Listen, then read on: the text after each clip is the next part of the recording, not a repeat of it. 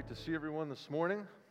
Whether you're joining us online or here in person, we just hope that your New Year's off to a great start. Here we are. Um, we're at the very end of the Sermon on the Mount, the very last chapter, chapter 7. And as we've been working on this since the beginning of August, Jesus has been literally turning our worlds upside down as he talks about the fundamentals of his kingdom. And those fundamentals are so important to us as a church here because this is a church that's all about those fundamentals, which is why we have this football. We remind ourselves each week of the importance of those. And hopefully, you saw last week how important it will be with these fundamentals in order for us to reach our vision. So, if you missed that last week, really encourage you to go back, check it out online. It's on Facebook. You can also find it on our new website, um, which is also still in development phase, but um, it's very functional and encourage you to, to check that out. And it's so important that we stay up with this thing. And the reason why I'm encouraging everyone to check this out is because we need to be praying through all those unique things that we've been talking about to reach our vision. In particular, these 12 pillars that you see up here. We hope that everyone in this church over the next couple of weeks or so will be praying about how God might call you to one, two, or maybe three of these pillars. And then in February, we'll have a little sign up time and you'll get a chance to kind of connect with other people who want to work on those same pillars. And by doing that, we think through 2022 and beyond, we'll start to position ourselves for all the different directions we see God calling us in order to achieve this vision that we're talking about. So that's really the focus of all of this. We really hope that um, you'll stay focused on that and, and be praying for that over the next couple weeks because it's so important as a church that we stay on mission. And we are a church with a vision to reach the tri state region and beyond, making fully devoted followers of Jesus Christ. And we do that by taking our next steps towards Christ together, day by day. And maybe one of these 12 pillars are your next step. But we don't want to be one of those churches where we just meet on Sunday. We want to be a church that's about the business of the kingdom every single day of the week. We're also a church with flaws. If you look around, you won't find any perfect people. And that's why we say here that it is okay to not be okay. Every one of us is in the process at some level or another but none of us want to stay in that not okay place, which is why we're also a church that loves you enough to tell you the truth in the person, words, and works of our Savior, Jesus Christ. And as Jesus has been unpacking these truths, he continues to challenge many of us. And he's going to do the same thing in chapter 7 in these final weeks, in large part because the topic in chapter 7 is relationships. And while relationships can bring a lot of joy to our lives, let's be honest, they can be messy at times. And the, one of the main reasons they're messy is because of that text that Tyler just read for us that issue of judgment. That judgment in our lives creates so many challenges. And I will tell you, um, as a pastor, whenever you prepare a sermon, you preach to yourself. And these last couple of weeks, as I've been working through this text and judgment, it is hugely convicting. And my prayer has been that it will be equally convicting for each and every one of us here. But even more so, because it's a message that we need to put into practice in our lives, but even more so, that we actually work it out. And I will tell you, by Monday at noon or so, you'll have had many opportunities already to deal with this judgment issue in your life. So let's go before the Lord, let's ask His help, and then we'll dig in. Father, what we know not, teach us. What we are not, make us. And what we have not, grant us.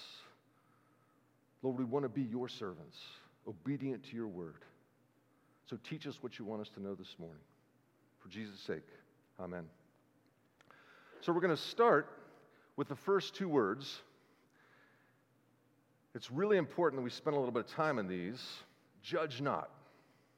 It's about as direct and imperative as you could find. It's just two words, but there's so much in there. Now, it's tempting to take it literally, such that we never assess a situation or maybe would never have a view on anything. Wouldn't that be refreshing? Think about how much frustration and aggravation we would avoid if no one ever judged. What freedom we'd have to say what's ever on our minds or do whatever we want without any consequence. But then the more you think about it, then there's also would be no recourse whenever we're wronged, no justice, so we probably shouldn't take this literally.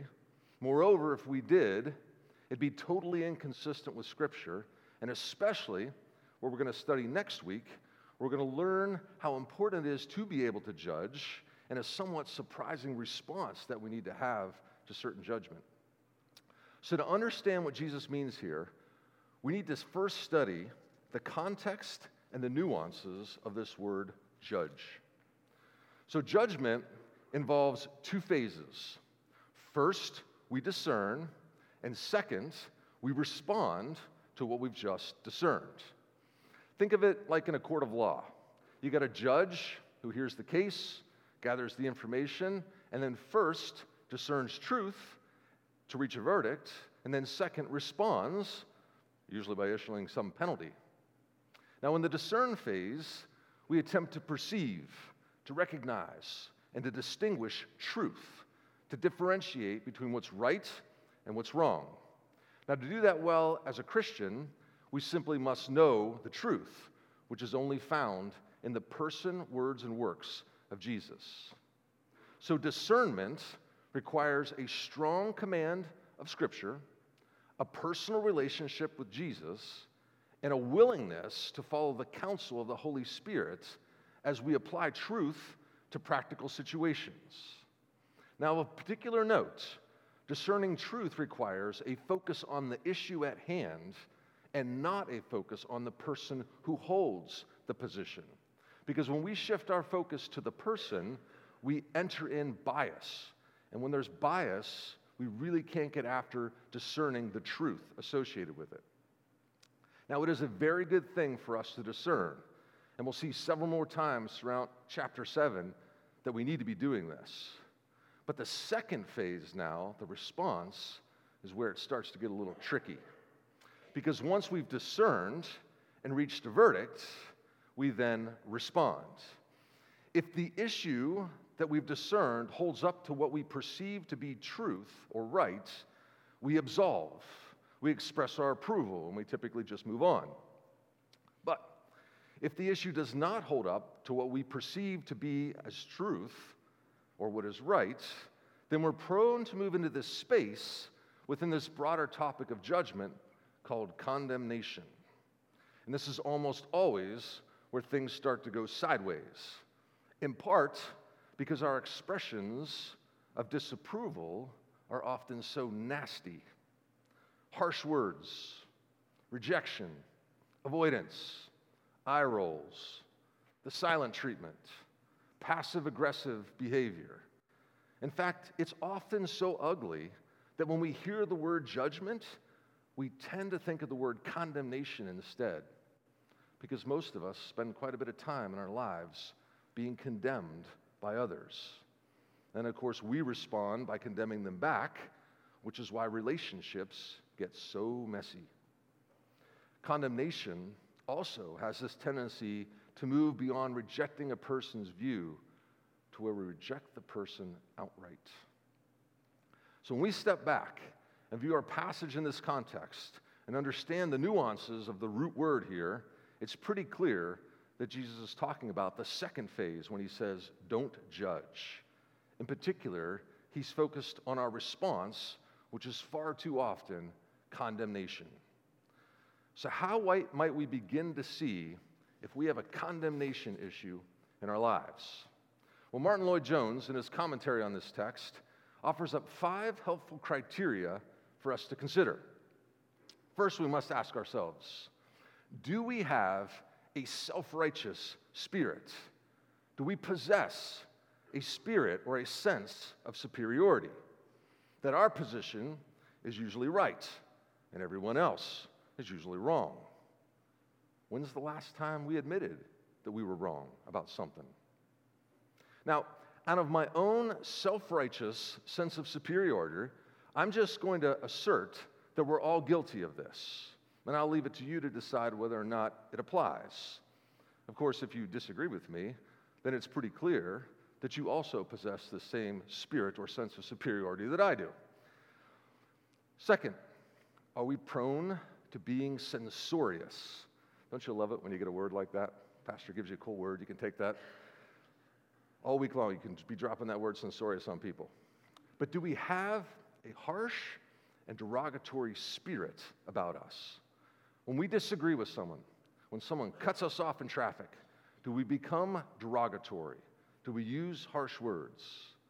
And again, I'll just assert that we all have this tendency, and be, in part because I just hope I'm not the only one who deals with this.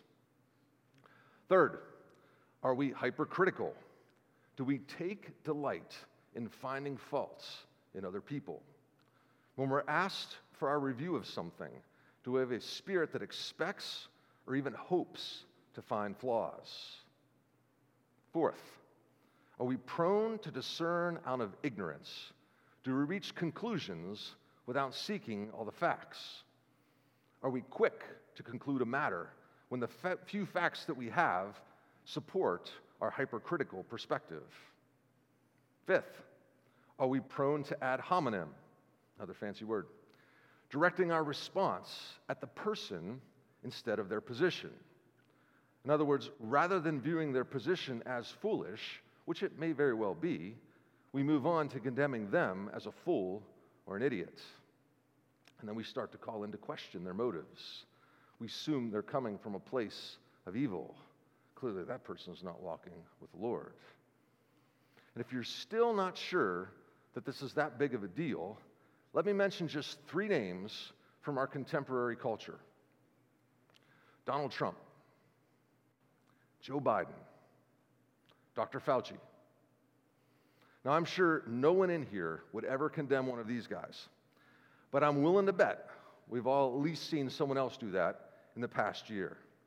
But if we're truly honest with ourselves, we've all probably gone after these guys at one level or another. We have that sense of it in our heart. Condemnation is pervasive throughout the entirety of our lives. So, what are we supposed to do about this issue? Well, Jesus gives us two reasons why we need to stop it and one way to stop it. So, the first reason why we shouldn't condemn others is that we invite the same judgment on ourselves.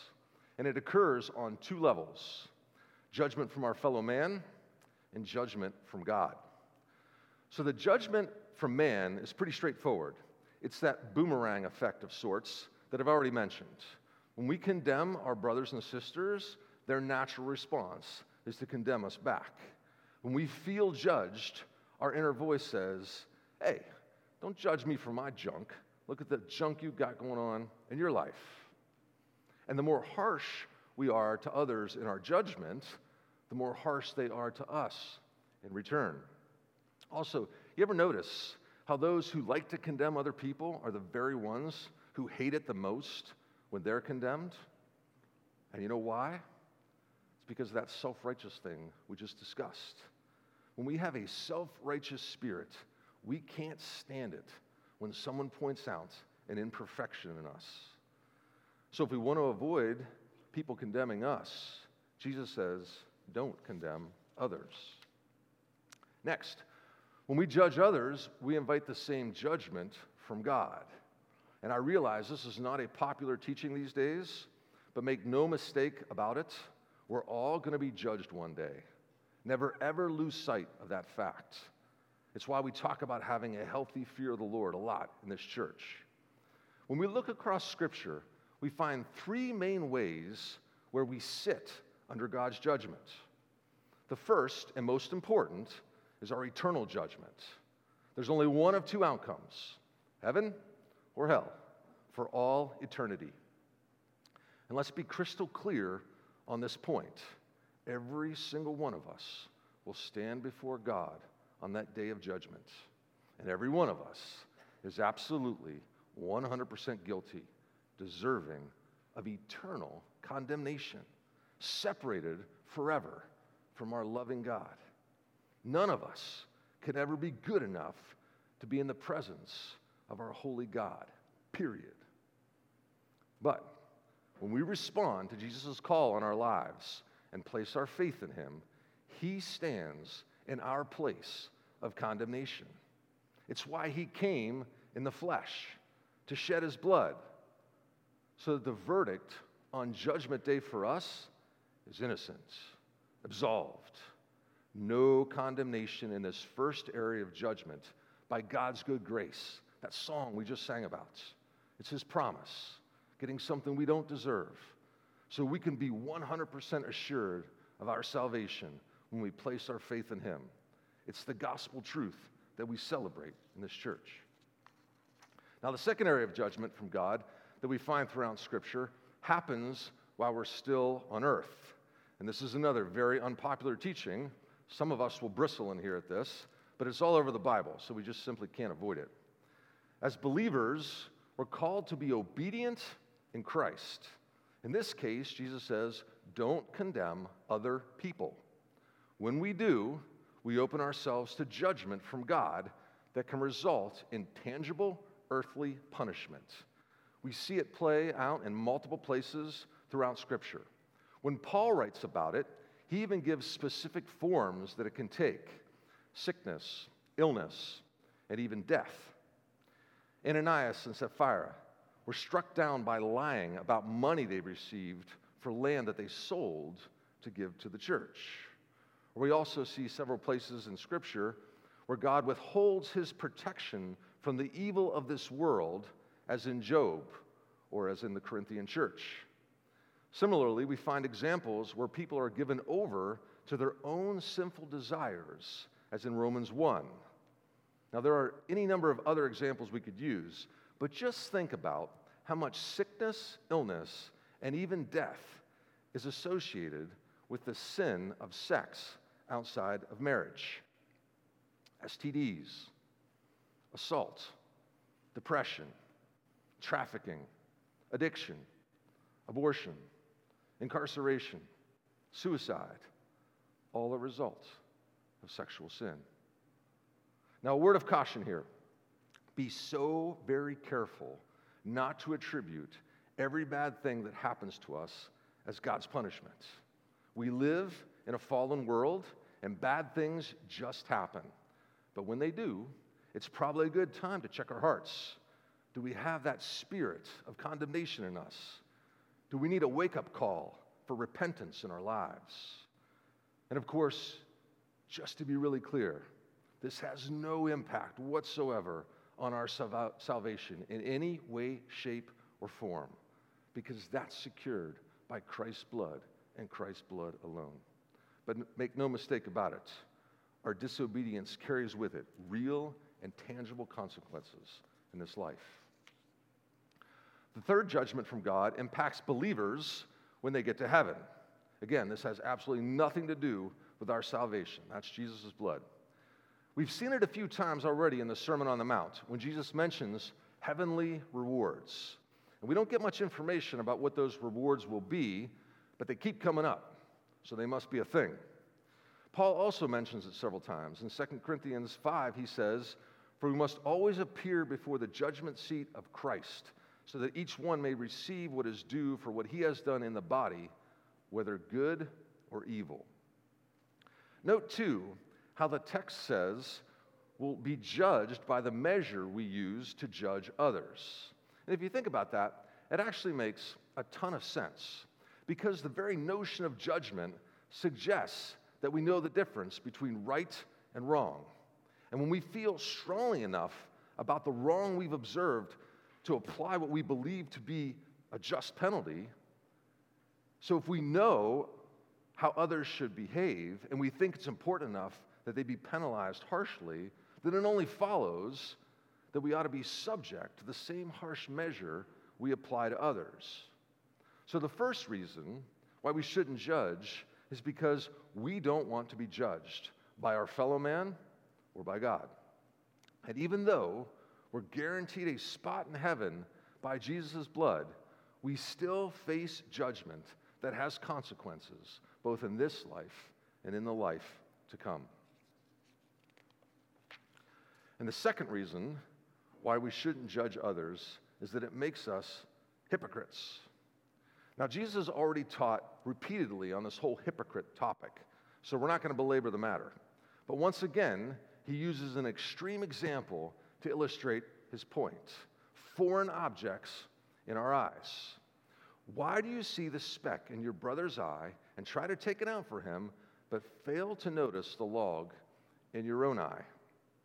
Now, this is a particularly noteworthy of all afflictions because something in our eye requires immediate attention. we can kind of deal with a splinter in our finger. Um, you know, you can work through that all day long until you get home and you can finally remove the thing. But if you get a, even a fleck of sawdust in your own eye, you got to stop what you're doing and you got to get it out immediately because you're essentially blinded. So let's not miss the point here. We're all pretty much walking around blinded by the logs in our eyes, the mess in our lives. So, how is it even possible that we might see clearly enough to even notice the mess in other people's lives? Surely, we don't see clearly enough to be in a position to judge others to the point of condemnation. And if that's not bad enough, how could we ever think we're able to remove the speck out of someone else's eyes? How is that even possible when we just don't have a speck? We got an entire log in our eye.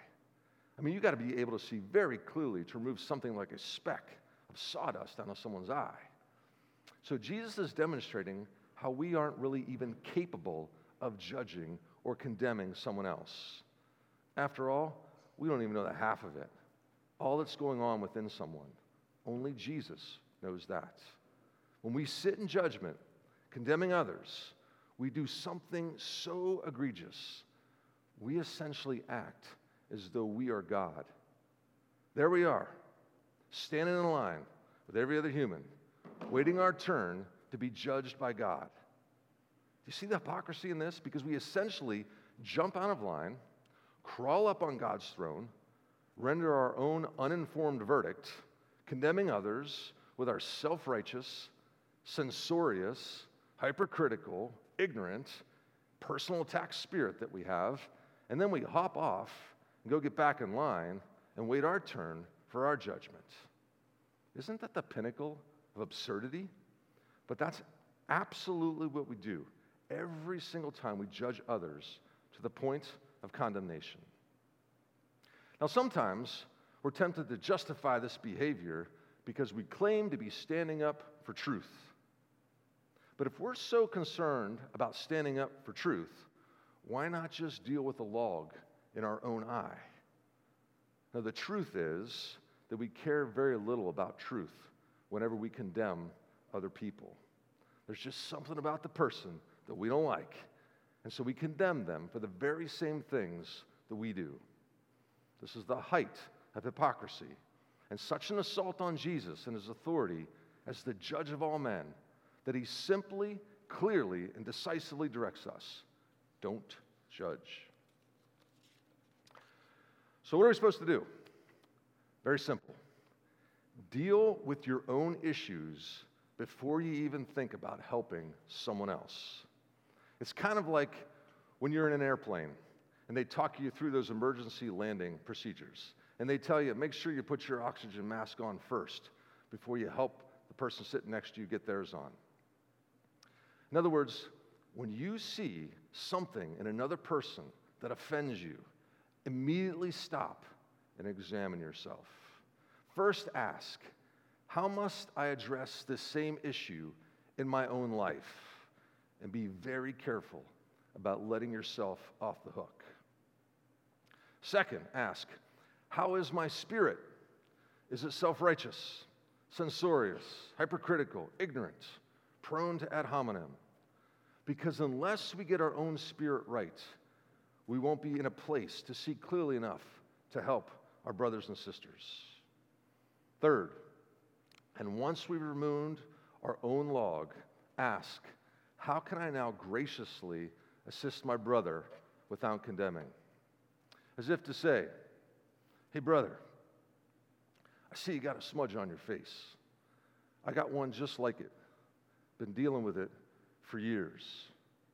I found this rag to be somewhat helpful, but I got to keep after it every single day. I got another one here for you. You're welcome to it if you'd like it. I don't know if it'll help, but I love you, and I'd sure hate to see you continue to deal with all that I've dealt with because of that smudge on your face. Do you see that? The first phase of judgment, discernment, he's got a smudge on his face. I got one too. Smudge is bad, it needs to be dealt with. But then the second phase no condemnation, just a spirit of grace and love, just like Jesus did for us, so that we can stand on that last day, the day of judgment, with absolutely no condemnation. Let's pray. Gracious and loving Jesus, we thank you for your convicting word today. Grant us the ability to discern in step with your truth, but at the same time, please help us to reject the urge to crawl up on your throne and condemn our fellow man. Give us a spirit of grace, we pray, that we may live in unity with our brothers and sisters in Christ. We praise your mighty name, Jesus, and we thank you for this word today. Amen. So, for our response time today, I'd like us to all just take a couple minutes consider this graphic up here. Ask God about how this is working out in your life. Maybe it's time to do a little confessing, a little repenting, looking to change our ways. But let's just take a few minutes or so in quiet and reflect and speak with God about this.